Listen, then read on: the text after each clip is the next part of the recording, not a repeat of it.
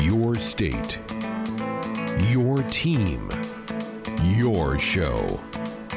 This is Sports Nightly. The triangle formation of the near side. JD split out left. They look left. Back to throw is Adrian. He could step up and he's going to try to run for the pylon. He's to the five. He lays out. He's in. That's a two point play for Nebraska. And they've tied this game in Champaign at 35 apiece. Now, let's check the pulse of Husker Nation with your hosts, Greg Sharp and Ben McLaughlin.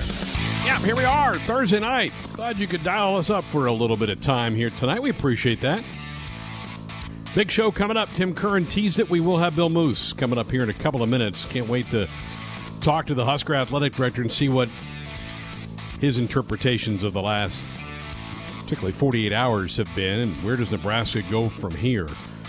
Uh, so, looking forward to that chat here in a few minutes. Let's start, um, Ben, with what Tim had on the, the ticker, the statement that came out at about 8.30 this morning from Ronnie Green and Ted Carter. I'll, I'll be honest, I thought we would see this similar statement yesterday from those two, just um, kind of put at ease and at rest all the talk that Nebraska was looking to leave the Big Ten, which came out of nobody's mouth associated with the university that I'm aware of. Maybe I missed some dynamite quote from President Carter or Chancellor Green or Athletic Director Moos or head football coach Scott Frost. That never came out. The only thing that came out was we'd like to find a way to play some football games this fall. Um, what'd you make of the Chancellor and the President's fairly brief two paragraph comment that came out this morning? Yeah, I mean, I feel like, um, you know, first of all, I'm, I'm, glad there was no apologizing because there was nothing to apologize for whatsoever. Um, you know, I think that it was probably needed just because of the the wildfire uh, around the, the national media and with the fans to just put an end to the to the speculation, to the idea that they want to go somewhere else. Um, you know, there are a lot of people that say, "Oh, Nebraska did backpedaling today. Nebraska, you know." bowed down and, and gave into the conference. I don't agree with that at all. I think it was just kind of setting straight uh, the record and, and kind of where their heads are at and, you know, speaking up for themselves instead of having everybody else, including um, all of the national media that have put out articles on this, putting words in the University of Nebraska's mouths. Um, and I'm really glad that that we'll, we'll, have Bill Moos on here in our next segment to be able to, you know, clarify that and and speak to what's inside the minds of uh, of the Huskers and their athletic department, and and um, I'm sure their relationship with the Big Ten. Yeah, I, am glad you said that because you know there, there wasn't an apology there, and I think some people again nationally read it that Nebraska got back on their knees. I, I didn't read that. I think that was just a statement to say we still want to be in the Big Ten. We never said we didn't want to be in the Big Ten, but it wasn't like we're sorry we caused all this firestorm. We're sorry we got out of line. There was none of that. There was not. That was not an apology. And yet, I think the perception nationally uh, was that it was for Nebraska. I, I just again, I don't know I don't know how some people are reading these things. And, and again, it's one of those things where you, you could have a, a, room full of people and you all read the same thing and you interpret it differently. I, I, guess that's the way it is. But I'm with you. And I think Husker fans would have been mad, Ben, honestly, if there was an apology in there. Because I, I think Nebraska fans are like what you just said. We don't need to apologize for anything. All we would like to do is see our football team play and try to help the economics of our athletic department, our city, and our state. While there are three other big time conferences that are still giving it a try. Uh, it's one thing if everybody came together and they said, no football. You know, even Mark Emmert today tried to tried to piece together somewhat of a of a speech today for the for the internet to watch. So the NCAA is is still around apparently. Uh, so that was great to see. But if if all five conferences were to, were to pull the plug and say, you know what um, we all got together. We agreed this isn't this isn't the best thing, and th- then there's more of a gripe, right? If it, it can be sour grapes or whatever, however, I can understand at least understand that argument. I don't. I still don't agree with it, but I, I would at least understand it. But you've got teams all around our state that are still, you know, a Barry Bonds home run away from where we are in Lincoln and playing football. So that's where the frustration lies. And, and, you brought up the perfect point yesterday, and I've I've kind of stolen that, and I've said, I mean, I don't know about you, but I've been on a few radio shows the last few days trying to get Nebraska's perspective on things. How, how are we living in a world where it's safe for the Iowa State Cyclones to play football, but not safe for the Iowa Hawkeyes to play football? I, I just don't I don't understand it. And until you know, we start to hear some from some of these medical professionals. We did start to hear uh, some of the concerns from some of them, uh, and they and they were even disagreeing with each other from what we were what, what we were seeing. Until until we can can believe and and understand and comprehend to what extent of the spectrum we're on, why are you yanking the cord out of the wall? I think that's the biggest gripe that people around here have, and the biggest reason why Nebraska fans are using their voice so much is because we understand the impact that no Husker football has on our society, as our, on our community. Meanwhile, you got you got teams that are practicing today. You got mm-hmm. coaches that are watching game film today. And what are we doing? We got guys at home watching, you know, playing Call of Duty and, and probably figuring out where they're going to go hang out with their friends. Some of them, Greg, might even be looking for a place to go play football. Ben, to me, there seemed like there were three schools in particular that this decision didn't sit well. You mentioned the Iowa Hawkeyes. Part of that is because their in-state rival, a team they butt heads with for every in-state kid, the Iowa State Cyclones, as of now are playing. Nebraska was the other one. The three closest Division One football programs to Lincoln, Nebraska, is Kansas State, Kansas, and Iowa State. Three programs that Nebraska, within the 500 mile radius, recruits against. They're all playing. Ohio State. Who's Ohio State's biggest competition on the recruiting trail? Alabama, Clemson, Georgia, LSU. Oh, they're all playing.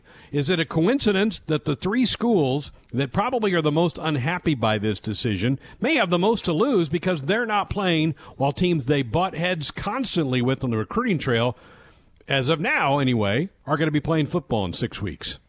Yeah, I mean it's it's just a tough situation all the way around. I mean I've had um, you know Husker fans that are friends that don't live in the state, and a lot of them have been reaching out the last couple of days and and a lot of their questions are geared more toward the fallout. And, and the, and the sad thing is that that I've talked about with each one of them. The worst part, the worst part is obviously the infrastructure of our community and Husker football being a fabric of so many important places.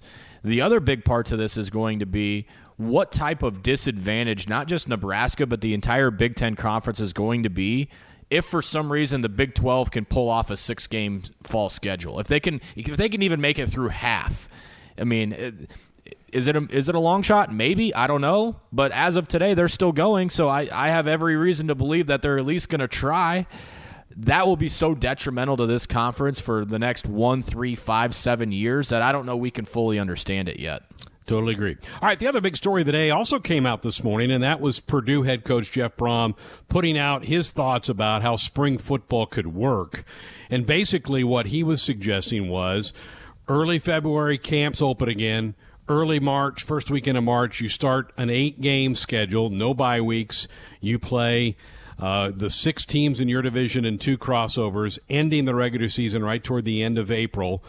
Uh, and then part two of that, Ben, was you don't start next fall, the 2021 season, until October 1st, and you reduce the length and schedule of that season from the 12 down to 10 to give the guys another month of recovery. Um, he's distributed it out, I guess, apparently to everybody. Got a lot of play nationally. Uh, this kind of goes against what Ryan Day, Ohio State's coach, was kind of offering up yesterday, and I don't think he'd put near the thought into his scratch plan that that Jeff Brohm did at Purdue. Ryan Day from Ohio State was saying he thinks camp should open in December. You go play doubleheader games in domes in Minneapolis, Detroit, Indianapolis, and Milwaukee where everybody plays in those sites, kind of a bubble, where you'd have a noon kickoff for one game and maybe a five o'clock kickoff for the second game. You play indoors, so you get out of the weather, and you start it in January. So you have two head coaches already that have floated plans out there. So let's start with the Brohm one, which seems to get is getting most of the headway across the country today. What'd you make of that? I mean, uh, in theory, it's something that that could work now I go back to my biggest issue with this, and I put a tweet up about this immediately after the Big Ten put out there, or the commissioner spoke and said there was going to be no football, is on what planet is it safe to have football players play 20 games in in, a, in less than a calendar year? And, and coming from a head coach, nonetheless, I I just I can understand it if it's a bunch of suits that are in there talking about it that have never played football and don't know the physical toll that it takes on your body. But to to hear it from a head coach is was a little surprising to me. I mean, he knows what those Sundays are like and those Mondays are like when when you just get done playing the Badgers and you just get done playing the Hawkeyes and you're all beat up. You know exactly what it's like. You want to do that 20 times to your players in a calendar year. I just it's such a far cry to me, Greg, that this happens to me, the only sense that it makes, and I think it's even a stretch at this, is to play your division. I mean, if you're trying to play a spring, play your division, have your two division winners play at the end with all kinds of tiebreakers because you know it's probably going to happen. There's your conference champion. I still don't think even that's going to happen. But the idea that you're going to squeeze eight games in in the spring and then turn around, uh, you know, a few months later and start it all over again, absolutely insane to me. So yeah, I mean, to somebody that is reading that on paper, go, yeah, we can make that work. We can fit that in the calendar. Yeah, I mean, that's all you got to do is do this, this, and this. Hopefully, by then there's a vaccine to the virus, or we have better handle on health and safety. Yeah, that's going to work. Let's just roll it out and do it. no, I don't think I don't think it's going to work at all. He he did have some things in there about no padded practices during the week, so you really can't hit up. That would limit the guys. But eight straight weeks, that's a that's a haul, even for a normal college football season. Eight straight Saturdays without yeah. a break. Man, that just seems like an awful lot. Remember what it was like a couple of years ago when we didn't have a bye week until Iowa. Oh. I mean, that, oh. how beat up our pl- and they don't. Our players do not like bye weeks at all. How much all of them wanted were it. wanted that bye week so bad. And I and I'm remembering the the the seniors the year before going, thank God that's not me, and I don't have to go play 11 games before a bye week. I mean, that's that's coming from the players themselves. So yeah, I mean, and even no pads, isn't that putting your team in danger on Saturday? If you're not practicing that stuff during the week and you're expecting them to just go out there on Saturday and do it, isn't that opening another can of worms in terms of you know practice and and technique and all that stuff, especially for your younger players? I just don't think it's going to work. All right, let's go to the phones. Jason and Lincoln going to lead us off tonight. Good evening, Jason. Welcome to Sports Nightly. Hey guys, uh, hey Ben. You know, last night you were saying you you were pretty frustrated, which is understandable. You know, hey, you know what what's the point in working out? What, what's the point in working out if uh, if we can't do anything? Well, here's what I think will happen because I think football is important enough money wise, and I think with the virus and and the treatments, or excuse me, the vaccine possibilities and the treatment, I think they will play a spring football season. And here's why you work out even though you don't know because you know, Frost should get these guys laser focused, practice any practice we can get, or at least conditioning, working out, knowing the playbook inside and out, team unity. Just focus on that September, October, November. Then they're going to give guys, you know, they're going to give them an extended, probably Thanksgiving and Christmas break. They're going to cut them loose and they're going to say, kids, go home in the heart of this uh, flu and, and COVID season uh, take a long break. Frost can tell the guys we have been working our butts off since August, September, October. Now we're November. I'm going to cut you loose until you come back in January. You know, and if you come back and you're you gained 15 pounds and you haven't done any workout regimen and you ate like a slob, then you, maybe coming back isn't for you. Maybe you don't, you're not going to meant to be a Husker. Because when we get back in January and have some sort of practices leading up to a abbreviated spring season, um, then you you better be ready to go. And I think this is our chance to get guys experience, build the team unity, memorize that dang playbook, and just get better and better conditioned and just start fresh in 2021. I really think there'll be some sort of season. It may be a bubble type of season. It may be a condensed season. Who knows? Maybe nothing. But my last analogy, and I said this a couple times today uh, you remember those Chilean miners several years ago? They were down there. They didn't know there was no one. There was no certainty. They just knew they were underneath the ground, and the tunnel had collapsed, and they didn't know if they were going to be rescued. They had a guy, their leader, their Scott Frost, so to speak. He kept them busy. He kept them occupied. He kept them positive. He had them rationing food and water. He had them moving rocks and coal from one side of the thing to the other just to keep them busy and to exercise them. And sure enough, after a few weeks, they were able to get a message to the surface, and the surface was able to talk to them and say, "Hey, we're coming for you guys." 69 days later, they got out of the hole, but they were alive. Nobody killed themselves. Nobody gave up because they had a laser focused leader down there. Can you imagine how horrible that would be, not knowing for weeks? They didn't even know that the the people up on the surface were going to try to look for them. They knew that they knew they were under there, but you know, a lot of times those mines collapse and nobody ever, you know, tries to get you out. They try, but it's just feeble. But they hung in there and they did it. If Frost says, "All right, guys, this is what we're going to do," when January and February come, we are going to rock it. That's what we need to do. Thank you. Hi, Jason. Thanks. I got to get to Bill Moos here real quick. You want to reply to that? Yeah. I mean, these kids have. Uh, uh, that sounds great in theory. Again, I mean, it's it's a, it's a realistically though, Jason, these kids have already been working out for eight months to play football. How much longer are you going to keep them motivated? To keep them focused when you can't give them a straight answer of when this work is going to pay off. These kids are 18, 19, and 20 years old. They're not they're not adults fighting for their lives in a mine. They're they came to Nebraska to play football, and when you can't tell them when that's going to happen, I don't know how you can expect them to show up day in and day out, giving 110 percent when they don't know what the means to the end is. I mean, I don't know how what what motivator out there is out there that could keep a whole team motivated to keep showing up to workouts when you can't even tell them when they're going to play again. I, I, do think that this coaching staff will get creative. They will find a ways to kind of use the fall as an, an extended spring practice, which they didn't get. I do think they will come up with some kind of plan. But there's also a ramp up process that you have in football to get them ready to go. They have gone through that ramp up process with the thought they were playing football in September. So now you probably have to back off a little bit, go through kind of a spring workout, work on the things that Jason talked about. But then you've got, yeah, like he said, and it may be a longer time than that. You got to go downtime and then start to ramp up again if you play uh, in March. All right, need to get to a break. Got Bill Moos uh, hanging on the line. We'll get to the athletic director for the University of Nebraska. That coming up next.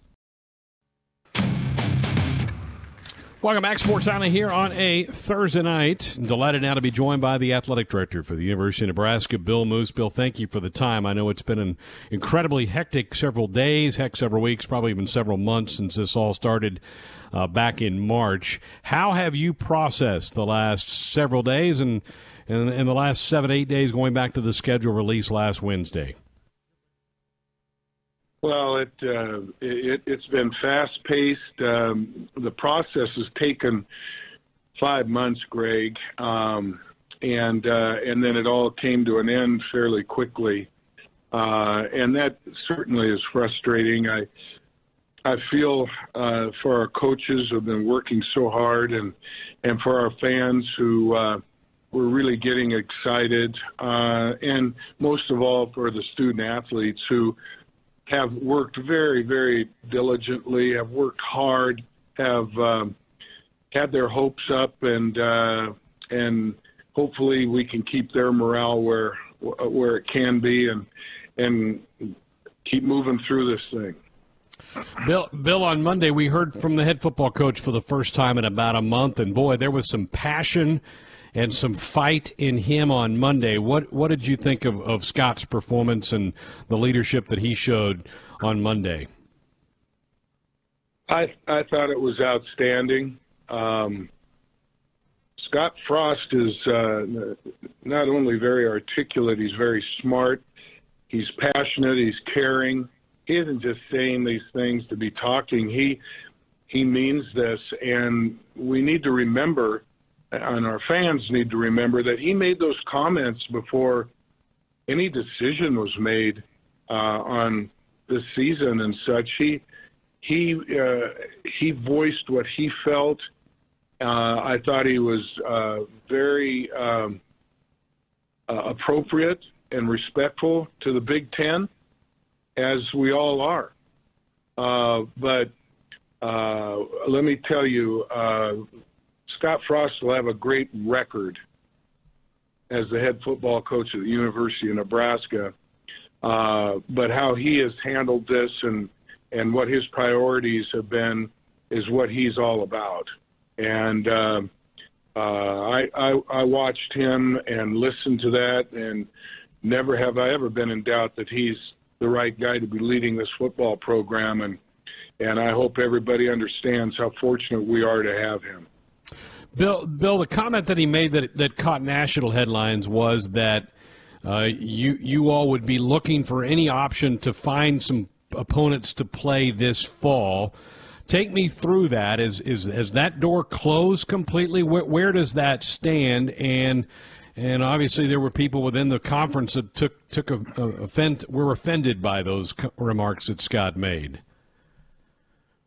Yeah, and there were some that were very supportive of it, Greg. Uh, uh, again, um, our our uh, our positioning here in in Lincoln, Nebraska, is different than our our peers in the Big Ten, uh, with the possible exception of Iowa.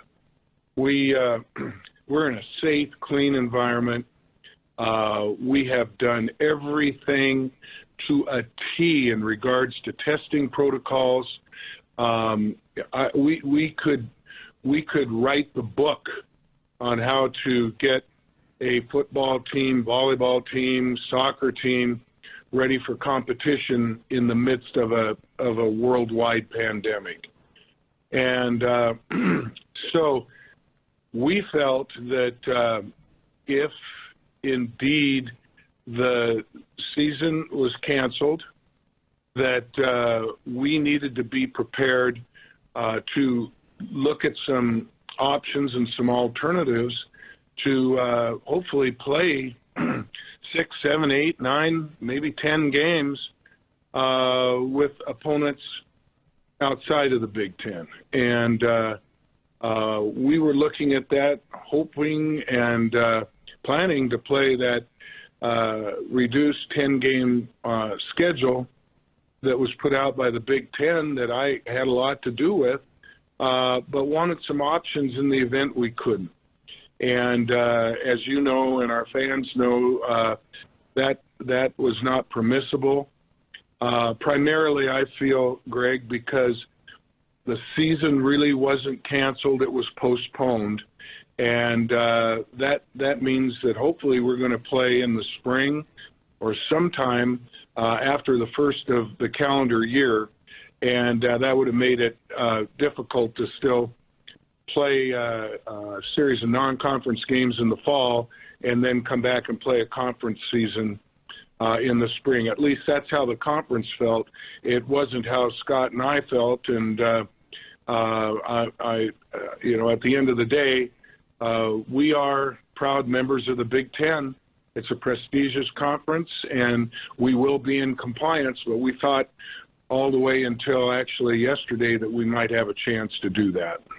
Bill, in any way, did the, the events of the last couple of days put a strain on Nebraska's relationship in the Big Ten, at least in your eyes?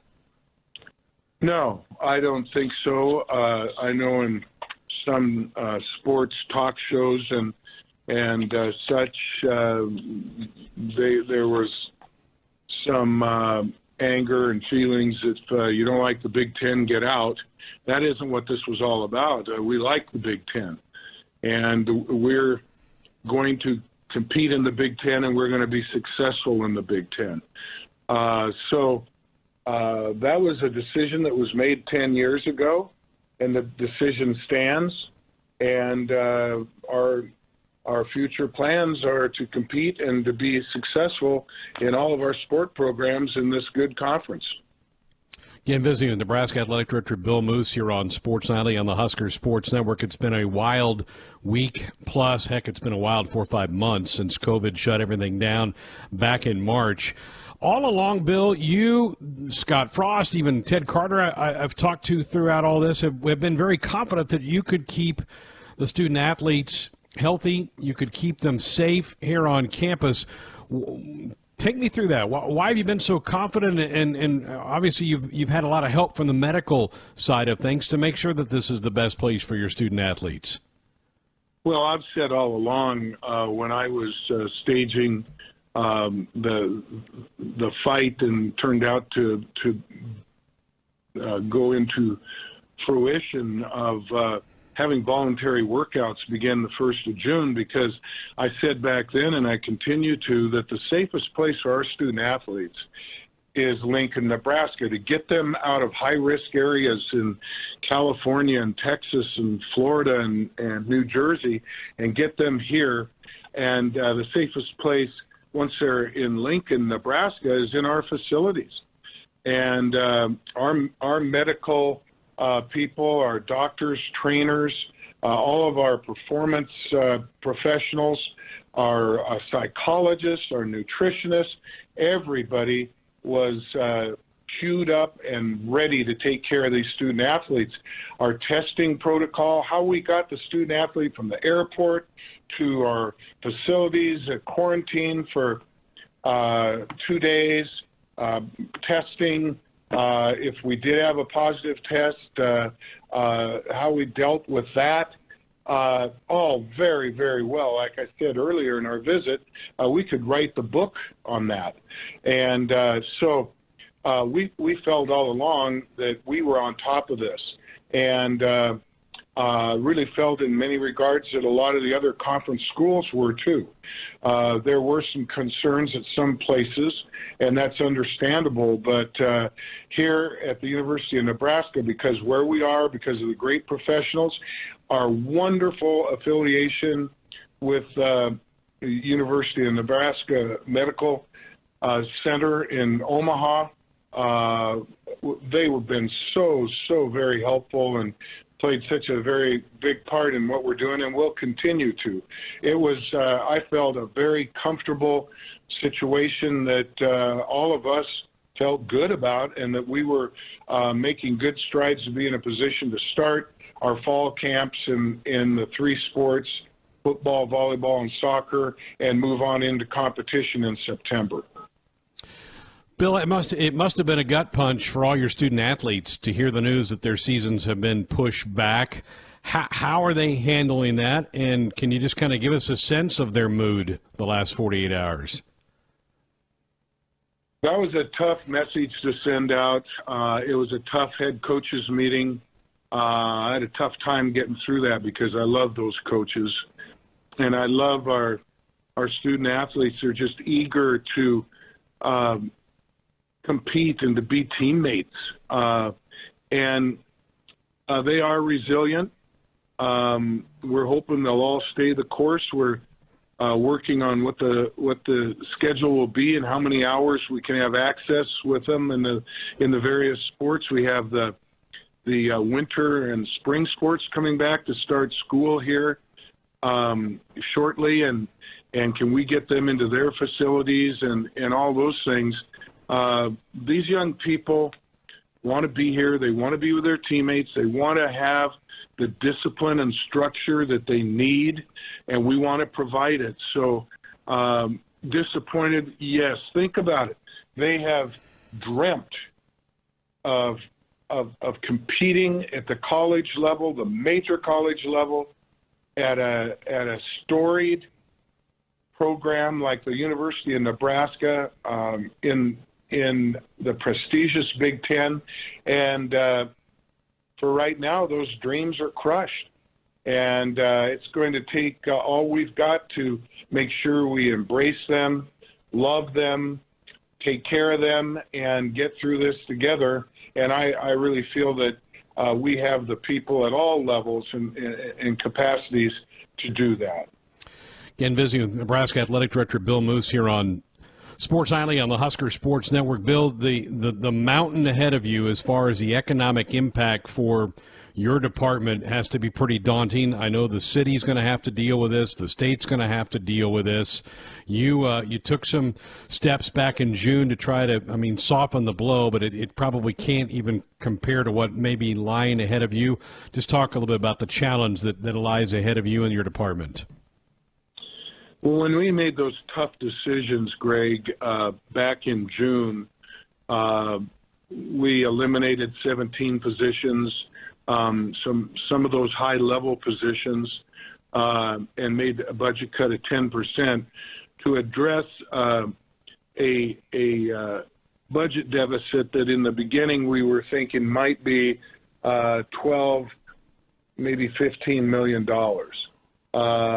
with the news that we received uh, this week, we now are looking at a deficit in athletics alone, right here. I'm not talking the university, of uh, north of 100 million dollars.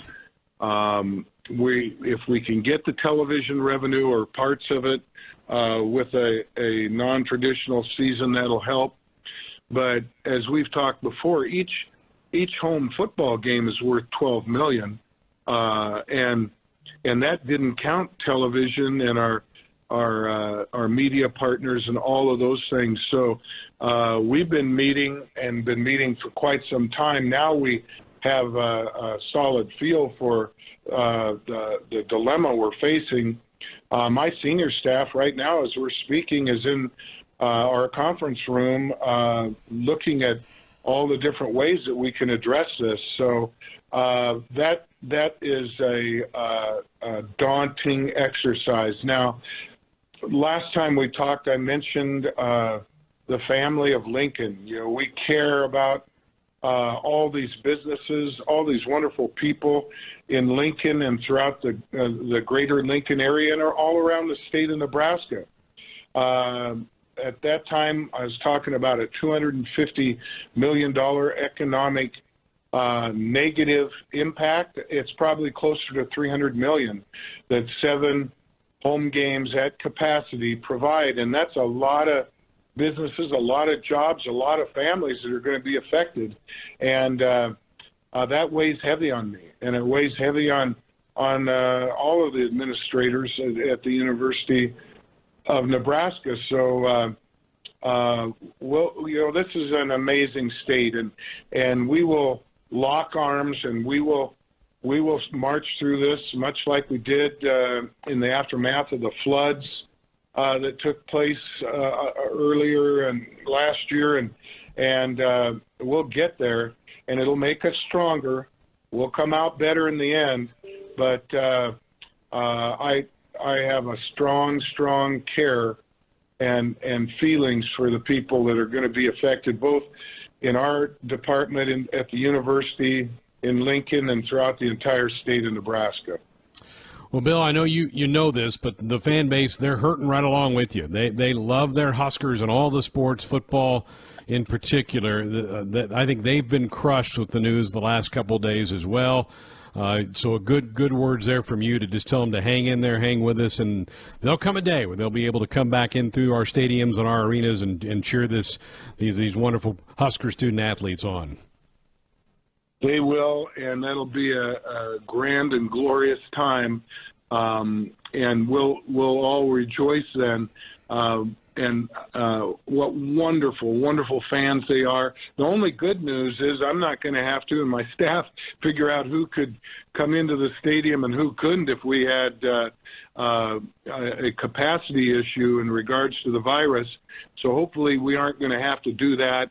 Uh, we can get back um, next year with uh, uh, full capacity, marching bands, spirit squads, tailgating, everything like uh, we we've enjoyed through all of these years, and uh, I feel strongly that we'll get there. Hang with us, and uh, Greg, thank you, and and uh, all our, our affiliates around the state who have been so fabulous. Um, really, really uh, thank them, the media. Um, we've got we've got a story to tell, and we're going to have some good, uh, fabulous endings to all this down the road. Back for hour two of Thursday Night Sports Nightly here on the Husker Sports Network.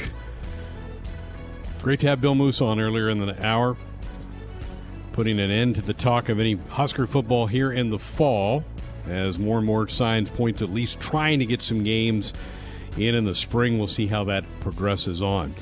Uh, big hour coming up. Teddy Greenstein going to join us later on in the hour. We'll get his take on all of this. He he probably sees it from a different kind of view, a different lens, a different eyeglass than what we do here in Lincoln, Nebraska. So we'll get his take on what's happened over the last seven or eight days. And Teddy's been pretty consistent. He didn't think there would be college football played this fall, at least as, as it pertains to the Big Ten. He he is correct. Also. Um, Ben, you know, I talked last night. We really wanted to hear from Brendan Stai, who's part of our network crew, does a great job with us. He also works for Husker Athletics, but he also, Ben, has a son playing college football at Ohio U, and, and they have canceled within the last week or so because the MAC conference is shut down. And um, I'm going to let you lead this. You and Brendan do Husker Game Day, and he's always a great guest, so I'm going to turn it over to you.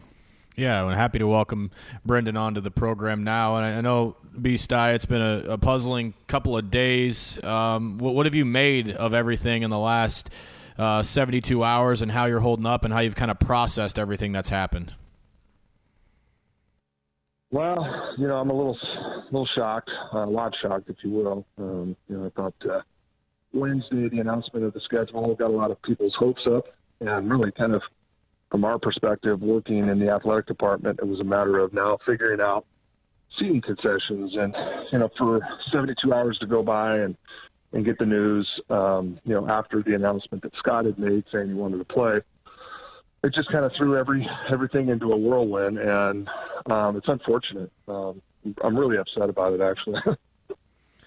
yeah, and I think a lot a lot of people are, and I think the the the idea of no Husker football. I don't know that we truly understand the effects that this is going to have. One of the reasons why we wanted to have you on is you have the unique perspective of, of working in the athletic department right now, but also uh, you're an alumni. You are you are a big part of, of what made Nebraska what it is today. With the teams that you played on, the teams that that um, you know earned that reputation around the country. What what is it about in your in your opinion, Brendan, the Nebraska brand that that people seem to want to call out, want to pick on, you know, low hanging fruit, if you will, with this with this university to uh, have the people have been saying what they have about about our program, about our head coach, and about what Nebraska stands for in the last you know day or two. Yeah, I was uh, really taken back with uh, Desmond's comments. Uh, I was a teammate with Desmond Howard, and in my opinion, he's Desmond Coward. Um, sits behind a desk and, and, really uneducatedly makes those kind of statements um, about a program that he doesn't know anything about, and, and certainly doesn't pay the respect that Scott should get for really putting his keys on the table and letting everybody know really what everybody's thinking. You know, the elephant in the room is we want to play. You know, these kids want to play. They work their tails off to to get a chance to go out and play football. And to think that uh, mitigating football or mitigating COVID 19 is, is getting rid of um, football is ridiculous. You know, I mean, the risks that these kids take day in and day out. They walk in the weight room, practice field, out on the field. Um, you know, it's it's it's certainly uh, a risk every single time. And for somebody to sit back and even Wilbon, you know, I, I know him, uh, certainly have a res- great deal of respect for him. Um, but again, I mean, to really kind of take it all into one breath and just say, you know, Nebraska needs to sit on the sidelines on this one, and you know, they need to apologize for the comments that they've made to the, you know, about the, you know, trying to get a chance to, you know, put forward a product on the field and go play football, and all the while, you know, making uh, sure that our student athletes are safe, and you know, to to really kind of address Kevin Warren. I think you know, I mean, he's had a lot on his on his table in the, in the six months that he's had the job. Now, whether or not he's done done the job well, that's to re, remains to be seen. But I certainly don't think some of the decisions that have been made have been prudent to uh, being, you know, effectively put into place. I think uh, there were decisions probably made a long time ago, and you know the you know the general statement of coming out and putting a you know the season uh, you know as far as the, the schedule out um, you know was a, a way of kind of comforting the blow when they had to make the announcement that they were going to go ahead and postpone the season, which you know I thought was not the correct way to do it. Um, but certainly I'm not a guy to be uh, making those decisions. Um, it just to me it doesn't sound like it was you know a very well thought out um, when it comes to the the whole equation, Ben. I mean, from an economical standpoint, uh, each market, you're talking apples to oranges in every market. Lincoln certainly is not the same market as Northwestern, you know, and so there's so many things that are going to be uh, affected by this, and just the the sheer awesomeness of the number uh, financially is incredible. And then not only that, but I think the mental state of all athletes. You know, obviously football is a huge one, but I mean to cancel all fall sports, you know, especially with these seniors. And then the other thing that bothers me, Ben, you guys have probably talked about it a little bit, is the NC2A kind of sitting on their hands until recently. You know, coming out with you know some parameters for some of these student athletes. Yeah, and that that's I've even put out a tweet yesterday saying that same thing. You know, why why is it that is a conference by conference basis? Obviously, their stake in football is much different than it is in other sports. Brendan, one thing that that stuck out to me and and made me feel uh, about the University of Nebraska is a great sense of pride in the way that that they've handled it, but but even more so the sense of unity that I feel uh, that Nebraska has, that North Stadium has, that our football coach has from top to bottom. I feel like that's not the case in, in a lot of other places around the league, but to a man down the line, everybody kind of agrees on on what direction and has kind of stood side by side and shoulder to shoulder. And as you know, uh, where this program has been in the last five to ten years, that's that hasn't always been the case. That's that's hard to come by. But what what did you feel? You know, seeing everybody kind of forge together um, from from the top down, from the president to the chancellor, athletic director, head coach, and even down into the fans about how, how unified everybody was. Yeah, no doubt. I, you know, I think you couldn't have said that probably 10 years ago. I think that there was not um, a unification of the athletic department. I think we've gotten to that point now. I was really proud uh, from top to bottom, you know, just like you said. Uh, the same message, carrying that same message. And certainly our Nebraska fans have always been true. You know, they've always been passionate about what we do and they're educated and they do have an opinion. They want to be heard. And, you know, platforms like this radio show uh, have given those fans the ability to do that. And I think, you know, there's an unbiased um, opinion that's being written, I think, in local papers and, and on the radio, and, and, and some of it's biased as well. But with that being said, you know, you've got to be unified in, in any sort of decisions that are made. And I, and, you know, you look at what the Big Ten has done, and I don't know that it was unified. I mean, when you have the rumor, I don't know if there's any truth to it, but a 12 to 2 split, you know, as far as voting on whether or not to postpone the season, I mean, you've got to be, I would think, majority. You know, I mean, it just everybody's got to vote yes, or you can't walk out of that room. Yeah, and I would agree with that as well. And, and while we're on on the subject of kind of national perception, where where did the idea that Nebraska wanted to leave the Big Ten or they were threatening to leave the Big Ten come from, and and how far out of touch is that from reality? You know, I think that that is perception's reality, right? I think people start to talk and whisper, you know, and just start to assume. That was never mentioned once, not once by us, not once by Bill Moos, not once by Scott Frost. The only thing that was mentioned was the possibility of, you know, creating a situation where we get to play. And if there's other schools out there, what's wrong with that? You know, the, the thing that I don't get about all this is why pull the plug now? Why not let these kids go through camp, and, and make sure that they're in an environment to where you know you're testing, you're beta testing to see if it can if it can work. I mean, the SEC, the ACC, Big 12, they're all going to move forward. And I'm sure if something outbreaks that is you know unforeseeable and you can't control, then you've got to mitigate it and you've got to postpone it even further. Something that's confusing to a lot of people, myself included, is how different seemingly the medical opinions are of the experts that each institution, each conference is consulting. Um, everybody seems to say that you know, based on the experts' uh, opinions and people that they're consulting, they're recommending either to to play or not to play. When when you hear that with with medically based information from experts on both sides of this thing, what's that make you feel? Like what? How do you come down on what to believe if you have experts in such different camps? I don't know what to believe. You know, it's it's been like this ever since uh, you know this outbreak, this pandemic started. On one side of the fence, I don't care if it's political or not. I mean, you have different opinions on both sides, and it's so inconsistent. For example, you're walking down the street, you're expected to wear a mask in Colorado, but yet you go into a restaurant in Colorado and there's 50 people sitting in the same area that you are. Half an hour ago, they were on the street. You couldn't even go by them without a mask on. Now you're sitting with them with no mask. Where's the mm-hmm. consistency there? I just to me, it's the bottom line with this this virus is to ensure that it is not a huge outbreak. Why? Because of our infrastructure, our hospital systems. That is, the, I think, the main objective with this. It's clear the numbers show you, you know, there are certainly much more worse things out there that are going to take lives.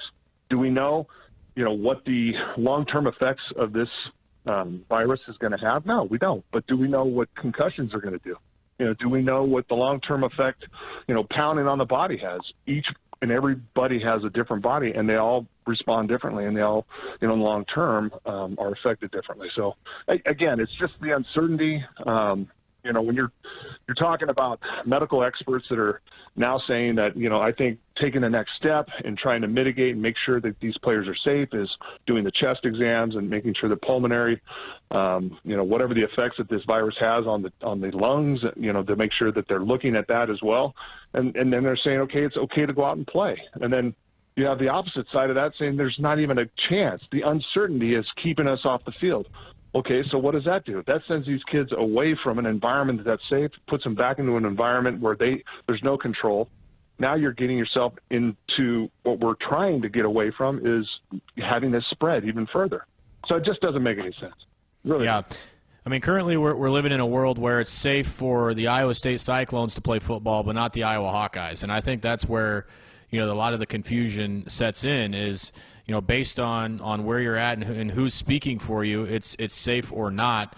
Um, looking forward, Brendan, uh, to to the current situation that it is, you know, based on that point, that based on which conference you're in, you're either allowed to play or not as of today. How detrimental, in your eyes, would it be to the Big Ten and to the Pac 12 if these other three major conferences are able to play while we're sitting on TV watching them play? Uh, in the fall if if this hypothetically goes on without a hiccup? It will, it'll take a long time to recover um, financially. You know, I mean, it's certainly we're just Nebraska athletics alone. We're looking at a hundred million dollar hit. Um, the, you know, the state of Nebraska it has been projecting anywhere from 350 million to 400. From so when you're talking about a financial aspect, there's the hit um, that is going to take you probably five to 10 years, if not longer, to recover from. And and then I think uh, from a recruiting standpoint, the Big Ten conference is going to take a hit because if I'm a kid getting recruited, do I want to go play for a conference that's meek and is unwilling to take chances and risks and you know in a safe and educated way? No, I'm going to look towards the conferences that are going to be bold and take those chances. So yeah, I would agree with that as well. Well, you kind of mentioned, but what's next? I mean, I mean, from the from an athletic department standpoint, from a football standpoint, with this decision looming, hypothetically, a spring season supposedly still on the table. I don't see how that happens. But what's next on a day to day basis? what's going to be going on over there at the stadium, and how they're going to handle this? Well, I think you take it step by step. You don't try to eat an elephant all at once. Um, certainly uh, first and foremost, we have to make sure that the student athletes are taken care of um, and, and, and put together a, a you know a very smart and, and systematic approach to the next you know five months for these, these student athletes, and then from there, you know, you, you try to figure out you know, if if it is at all feasible, how does that look? It does spring even um, have a chance of, of even you know happening, and, and what does that look like? And then, and I think probably the biggest thing of all this is you know preparing for what we're going to face probably in the next uh, you know 12 months, um, and that is internally. You know, how how does uh, Nebraska athletics deal with um, you know the the hit of a hundred million dollars? So a lot of lives are going to be impacted from this, and they already have been. And and I'm not just saying, hey, everybody will pour Nebraska athletics. I mean, it's going to impact the university. It's going to impact the state of Nebraska. It's impacting everywhere. And read about it in nauseum, but it's just this is just so unprecedented and unfathomable. I think, and people are still kind of like just in shock. Yeah, and I don't know that that shock's going to wear off anytime soon. I don't know that we know the answers to a lot of those questions and won't for quite some time. One thing is for sure, we're all probably on the same wavelength of how we're feeling and taking in this news that was passed down this week that there is no fall football for the Big Ten Conference. Brendan, it's great to hear from you, man. I wish it was under better circumstances. Hopefully, the family's doing well. Uh, I don't know when I'm going to be able to see you next, but looking forward to that day. Thanks for stopping by and giving us a few minutes, man. You bet. And you know what? Everybody out there, we're going to get through this. We're going to be better for it. I know you heard Bill Moos say that and Scott say that. And just you got to be positive, keep forging forward, and, and, and really, you know, just being safe, I think, is probably the most important thing we can do to try to mitigate. B Stai, thanks, buddy. Have a good one. Thanks, Ben. Take care. Bye. You too, Brendan Stai. My co host on Husker Game Day, joining us on a Woodhouse Auto Family hotline, bringing you more choices in brands, locations, and service. Experience the difference, purchase with confidence. This is Woodhouse. I mean, a lot of passion there. And there's one guy that cares about Husker football to his core. It's that man right there. You could hear it in his voice, right? You could. We, talked about the emotion in Scott Frost's voice at the press conference on Monday. You could hear it in Bill Moos's voice last hour, and you certainly heard it from from Brendan, who works for the department, played for the Huskers, has a son playing college football. It's, I mean, it's all coming at him at this point in time, and and he because he's working for that department, he understands, and I, I, I use it as a Mount Everest ahead of, of Bill Moose and that department, what they have staring at them uh, it's daunting right now, and it, it's to. I mean, it just it's almost too overwhelming to take it all in right now. So I certainly feel for for Brendan, all those people that work over at the athletic department, for the players, the coaches, on down the line. All right, uh, phone lines open for our next segment 531 500 4686. 531 500 4686. You could also shoot us a text. That same number is our U.S. Cellular text line. U.S. Cellular, the official wireless provider of the Huskers. I've had some texts throughout the night. I'll share some of those with you uh, in the next segment as well. Come on back. We're back Thursday night, Sports Sunday. Thursday nights, we always like to check in with our man from Chicago, Teddy Greenstein. He's originally from New York, but now calls the second city his home. He prefers seeing a yellow card over an icing call. His choice in pizza is still up for debate, but his knowledge of sports spans from boxing to yachting. Here's the worldly Teddy Greenstein of the Chicago Tribune. Coming to us tonight from a golf course. So you, you obviously played some golf today, my friend. I played with Dan Dockage today, and Dan Dockage's brother. And uh, Dan and I have joked about this for a long time. I was so bad the last time I played with him. Midway through, he said, "Teddy, are you drunk?" today wasn't today wasn't quite as bad, but this is Butler National, which uh, should host a U.S. Open one day uh, an incredibly difficult golf course uh, in the western suburbs of Chicago. So certainly had a good time, but great to be with you, Greg. Good for you. All right, uh, let's get into the story of the week, and that's the Big Ten canceling the college football season. And and I thought, by uh, by the way, I thought Dave Revsine did a great job on the BTN coverage. Great. A couple of days exactly. ago. And, and the question that he asked, and I don't know that we really got much of an answer, is what changed in six days from the schedule coming out to the postponement of it? What's your theory on that? You know, Rever did a great job, and Kevin Warren did, uh, let's be honest, he didn't do very well. I don't think he was very prepared. It was a 20 minute interview, and he gave very, very little information. One on the Nebraska question, which I'm sure we'll get into, but two on the why. And unlike the Pac 12, which really gave some medical reasoning, like they had three specific things. One was really a lack of testing so right now, you know, let's say they were going to have a college football game at 11 a.m. You would want to test the players at 7, and you would want to get a result back by 8 a.m., right? Well, they don't really have the capabilities of that. Two, this myocarditis. They just don't know the long term effects. And then three, the fact that it's just very prevalent around the country. We're still seeing tens of thousands of cases a day. That makes travel, especially commercial travel, potentially not dangerous, but risky. And I, I, wish Kevin had gotten into that more. I mean, he says, well, we're in a pandemic. We know we're in a pandemic. But he needed to explain what the issues are and the fact that the reason that it came down now is because schools had to either start full padded practices or pull the plug, right? Like Rutgers was scheduled to play Nebraska in, I mean, what was it, three and a half, four weeks. Yep. So you're either going to go for it now and have real practices or you're not. And that was why they did it now. Just wish they had. I think a lot of people just wish they hadn't had the big reveal of the schedule last Wednesday. If they were that, sure. if it was on that thin of ice, just just sit on it and just just wait. Okay, let's get into the Nebraska issue. Scott Frost yeah. had a very passionate press conference on Monday where he he clearly said, and I don't know if a lot of the national media knows this. He clearly said we love being a part of the Big Ten, but if the Big Ten says no football, we'd like to find a way to play some games this fall. He didn't talk about leaving the league, but Nebraska right. got creamed nationally for saying something that Ryan Day said multiple times in the last several days. I thought it was unfair. I thought uh, Desmond Howard went totally overboard. You know, Michael Wilbon, uh, that's a that's kind of the nature of the show. He probably went too strong.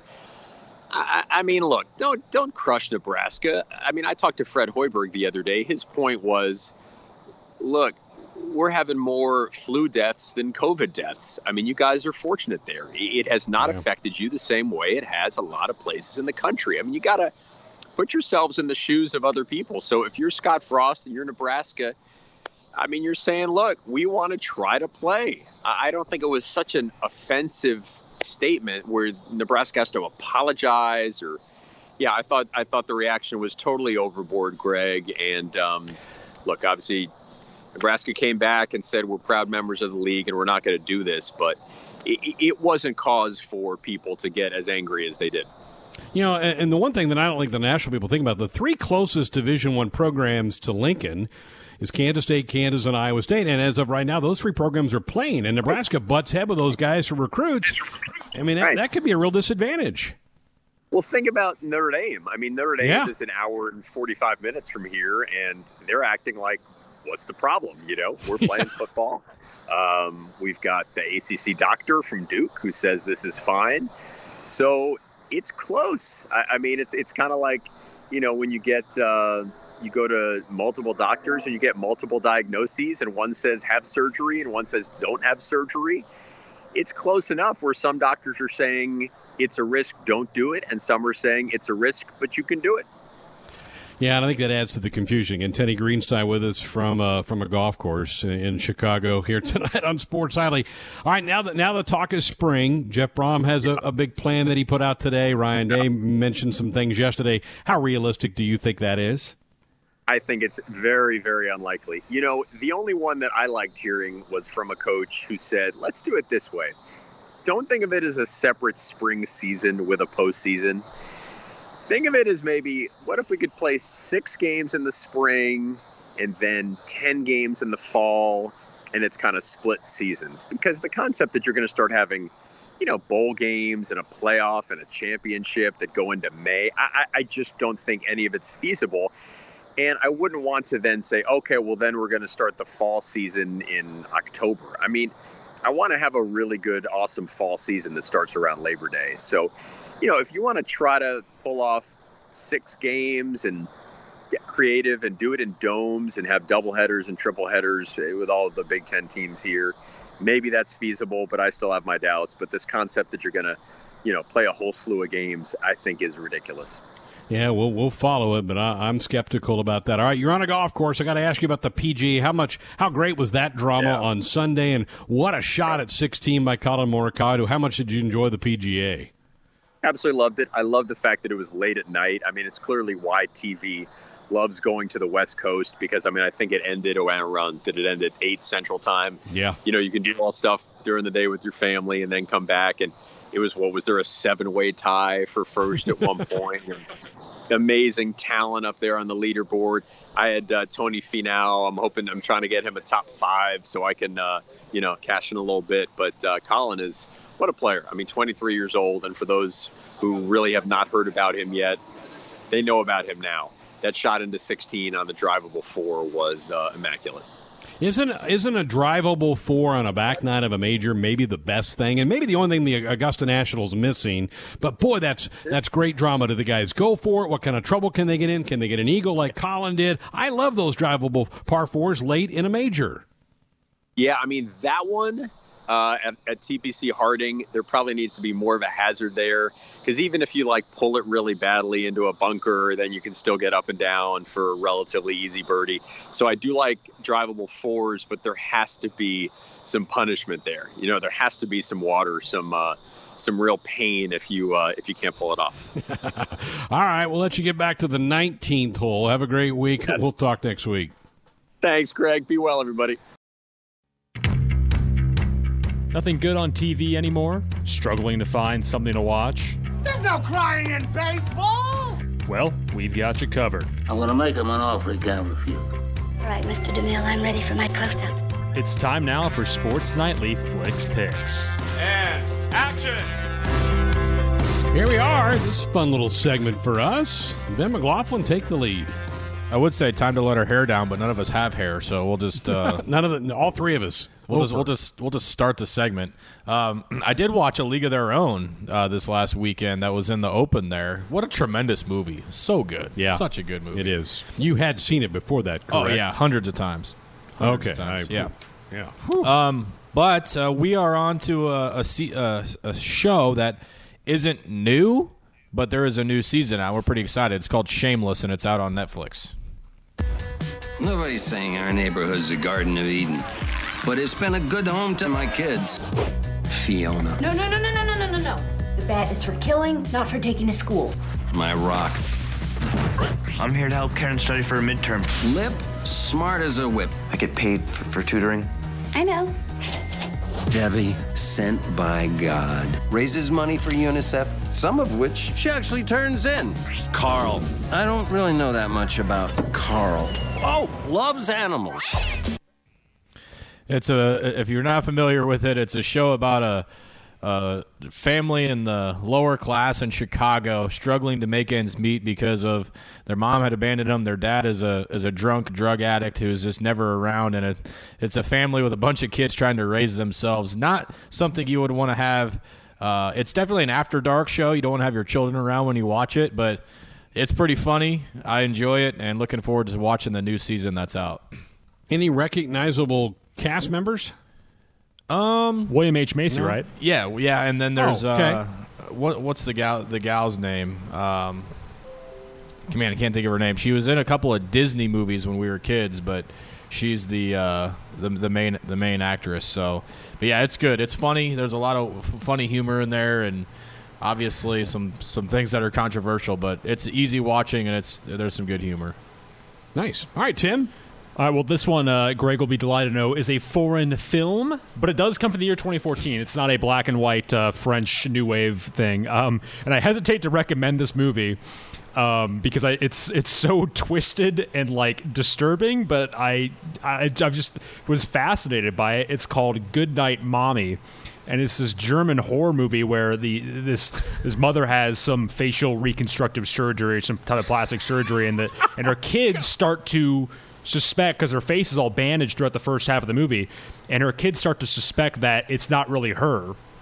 And they, they, they kind of goes from there, and that's all I'll say because the more you learn about it, the less of the im- impact it has. But now I want to stress that this is not a like date night kind of horror movie. This isn't like oh you know let's go you know snack on some popcorn. No, this is a little bit if you're a little bit twisted, you're gonna like this movie, and you're gonna judge me really, really hardcore for, for liking it. But I know it's it's an interesting movie. I would say check it out for if you have a strong stomach.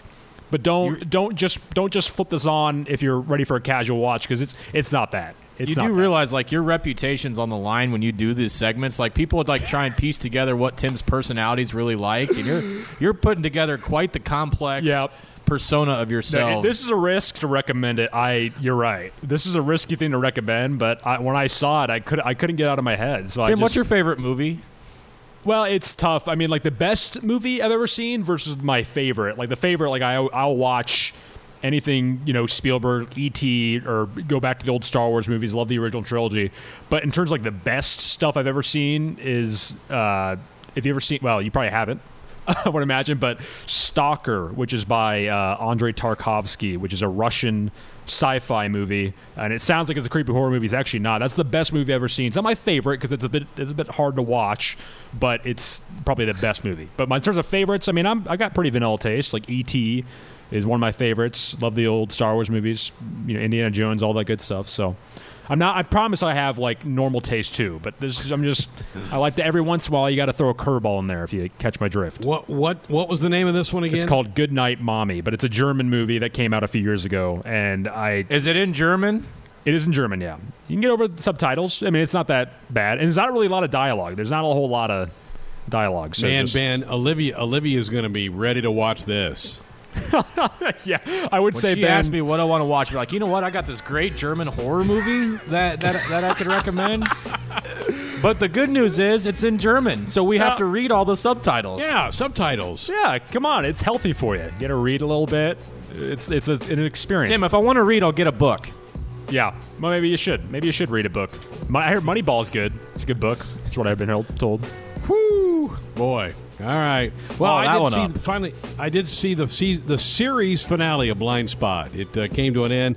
It was actually about a week or so ago. I finally got a chance to watch it. I think they did a pretty good job putting a bow on that series that was on NBC.